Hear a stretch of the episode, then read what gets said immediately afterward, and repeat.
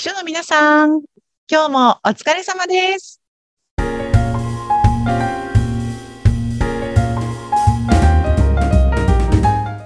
秘書の皆さん、こんにちは。秘書寮編集長、佐々木です。こんにちは。インタビュアーの山口智子です。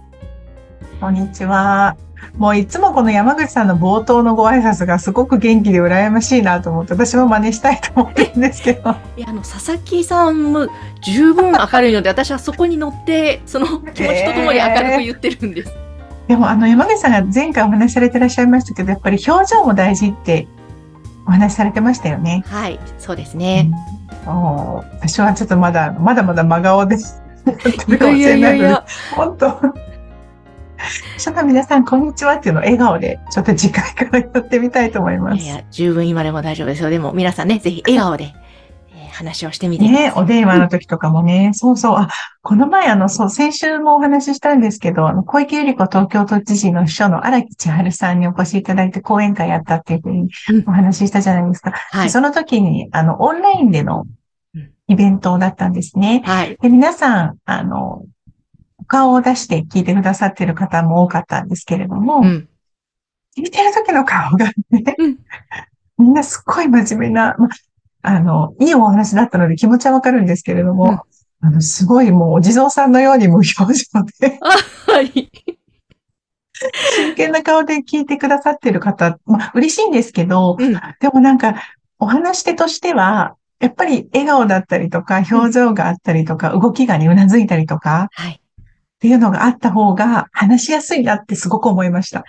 そうなんですね。その通りで、実はそういう、例えばセミナーだったり講演会、研修もそうですけども、何かそういうのを受けるときって、こう受けてる生徒さん側も、例えば笑顔でリアクションしたりとか、笑ったりとかもそうですし、なんかリアクションを取って聞くと、講師の方が乗ってきて、普段は話さないお得な情報がポロッと出てきたり、まあ脳脳内が活性化されることも影響しているそうなんですが、うん。実は参加者にとってもプラスなので、もっとなんか楽しく笑顔でとか、またはリアクションを取りながらとかうん。拍手してみたりとか、うんなん。か、そうするとね、皆さんにとってもプラスですよというのをぜひね。持ち帰っていただきたいなと。なんかあの、リアルなコンサートとかライブとかでも、聴衆が盛り上がると、じゃあもう一回アン、もう一曲アンコールやっちゃおうかなみたいなことありますよね。ありますよね。それとね、うん同じですよね、きっと。うんうんもうじゃあ自分のためにもいい話を聞けるためにもうん、表情を出していくとか動きを出すのって大事ですよね。そう。喋るときだけではなくて、聞いてるときも、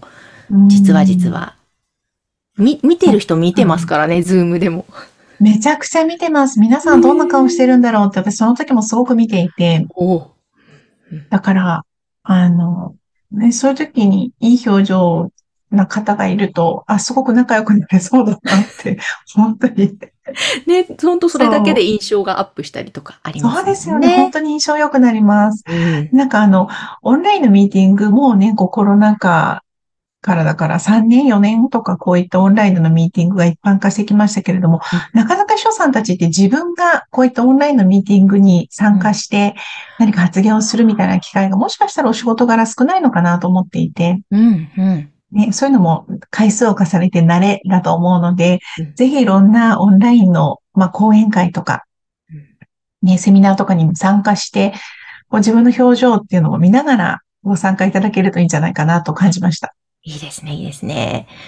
いや、でもそのね、荒木さんの小池百合子都知事の秘書、荒木千春さん。はるさん、うん。ぜひぜひ今日もちょっとその続きのお話をそうですよね。そうですよね。そう、荒木さんがお話しされてたお話の中でね、すごく面白くて、たくさんの方が最後のアンケートでここが印象に残りましたっていうところで挙げてくださったのがう、ん信頼の貯金っていうね、ストーリーがあったんですよね。えーあの、日々日々すごく、あの、信頼を、上司からの信頼を貯めておくと、いざミスしちゃったっていう時にも、あの、ほとんど怒られないっていうふうに荒木さんおっしゃっていて、うん。例えば、電車を乗り間違えて遅刻しちゃったこととかが結構あるらしいんですね、荒木さんがいるはいと。可愛らしいおっちょこちょに。で、あの、例えば政治家さんが集まるようなパーティーに都知事が先に到着してしまってうん、で、しかも参加費を受付で払わなきゃいけないのに、その参加費は自分が持っている。えそれなのに自分は、あの、電車を乗り間違えて遅刻してしまったって。で、そんな時ってね、普通、秘書さんがそれをやったら、おそらく遅刻してきた上司、あの、秘書さんに対して上司怒ると思うんですよね。何やってるんだと。お金がなくて入れなかったじゃないかと。なんですが、そういった時でも、あの、小池都知事は、荒木さんに怒ることはないと。う んあら、あなたどうしちゃったの？心配してたのよって終わるそうなんですよね。へえ。それがなんでかというと、決してその小池都知事が大間でね、あの、わからない方というわけではなく、うんもう、日々日々、ものすごい貯金を積み立てているっていう背景があるというお話があって、うん。ああ、なるほどなーってみんながね、深く頷いた瞬間ではあったんですけれども、もう本当に日々、え、これ、誰がこんなことやってくれたの？すごいじゃないっていう、その上司の予想をはるかに上回るようなうん。お仕事を結構日々やってらっしゃるそうなんですよね。うんそうすると、遅刻をした時でも、上司はどう思うかというと、あ、きっと私のために、私の後援者さんに捕まってしまって出るのが遅れたんじゃないかとか、きっと私のために何かの準備があって、あの、遅刻してしまったんじゃないかというふうに、あの、同じ遅刻をしてきたという事実なのに、それをいい方に、いい方に考えてくださるらしいんですよ。へえ。もう、ね、同じ事実、遅刻をしたという事実に対して、どうせ化粧に時間がかかっていたんだろうとか、思われることもなく、ええそういうふうに、この人がこうなるってことはきっと私のためなんだわって思ってくださる関係ができているっておっしゃっていて、それは本当に素晴らしいし、羨ましいなと思いました。いや、本当ですね。すごい、信頼貯金を積み上げるんですね。そう。だから、日々、まあ、いっか今日このぐらいでってやめちゃってたりとか、うんここまでやっといた方がいいかな、でもいいか、別にそこまでやれって言われてないしって言って、多分日々80%とか90%、もしかしたら100%のところでやめてしまってる人さんって多いと思うんですよね。うん、だけど、それを常に常に120、130、200%っていうのを目指して、重ねて重ねて重ねてやっていくと、そういう、いざ大きなミスをした時でも、もう貯金がありすぎるので、全く、あの、響かないと。はあ、素晴らしいですね。そうなんです。すごい。え、佐々木さんは、秘書時代って、その辺の意識ってどんな風にされてたんですか？え、私のことを聞きますちょっとか今、聞きたくなりました。佐々木さん、どうだったのかな？今、さささだって。、私 あの何を隠そうも貯金がなさすぎて、もう破産寸前の人だったので。そうなんですか？そうなんですよ。うんこれ実際に上司に言われたことがあるんですけれども、もっと信用していろいろ話をしてほしいし、もっといろいろ任せてほしいみたいなことを言ったときに、でもあなたはミスが多すぎて信用できないって言われたことがあるんですよ。ええうん。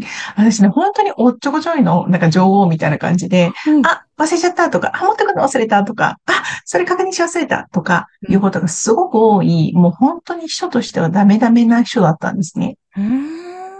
そうすると、やっぱり積み上がらないんですよね。そういう、やっぱり日々の、こう、仕事が完璧にこなせているからこそ、うん。さらに、あの、加点ができるので、うん。本当に私自分のことを棚に上げて今まで一人を作ってきて本当に恥ずかしいですけど。いやいや。所さんたちにお伝えしているのは、うんとにかく、あの、業務は0点を目指そうねって、絶対マイナスダメだよって言われたことは絶対に完璧にできるという状態を目指さないと、うん。加点ができないので、あうんミスはしないって言われたことはきちんと答えていくっていうことをやれて、そこから先が貯金なんですよね。ーうーん。だから借金があるうちってどんなにどんなにお金を貯めてもね、あのたまらないじゃないですか。借金返すよね。ことになっちゃうから。そう。だから、お金はいっぱい入ってくるのかもしれないんだけど、それが貯金になるのか、それとも借金の返済になるのかっていうのは、うん。本当に所さんの働き方だと思うので、うん。もうまずは0円。っていうところを目指して、そこから貯金をたくさん貯めていけるといいんじゃないかと思います。ですねうん。わあ、これでも本当信頼貯金を積み立てるっていう意識で仕事に取り組むと、うんなんか結構いろいろ変わりそうですね。ああ、そうです。ね。そうですね。うんこれめんどくさいなとか、え、またこれやんなきゃいけないのとか、え、それ私の仕事だっけって思うことたくさんあると思うんですよね。うんでもそれをやることが貯金を積み立てることになって、いつか自分を助けることにつながるかもしれないので、って思うとどんな仕事も、こう邪険にはできないのかなと思いますよそうね。ですね。いやー、荒木千春さん、すごい方ですね。そうなんです。え、なんかね、まだね、荒木さんすごいところがいろいろあって、あ、もう、あの、お来週また続きをお話ししてもいいもうですかぜひ、今月は、荒木千春デイじゃないですね、のマンス、ま、3月っていう、月間荒木千春さんみたいな。そうなんです。本当に素晴らしい秘書さんだったので、ぜひ皆さんにもこのエッセンスを、あの、共有できればと思ってます。ぜひ、じゃあまた次回も皆さん楽しみにしていてください。はい。えそして、え書料からは皆様にその登録をホームページでしていただくとニュースレター届きますので、えーこういったイベントなどの情報も届きます。ぜひまずは番組概要欄のホームページからお入りください。はい、お待ちしています。今日もありがとうございました。はい、山口さんありがとうございました。この番組は秘書さんのためのお花屋さん青山花壇の提供でお送りいたしました。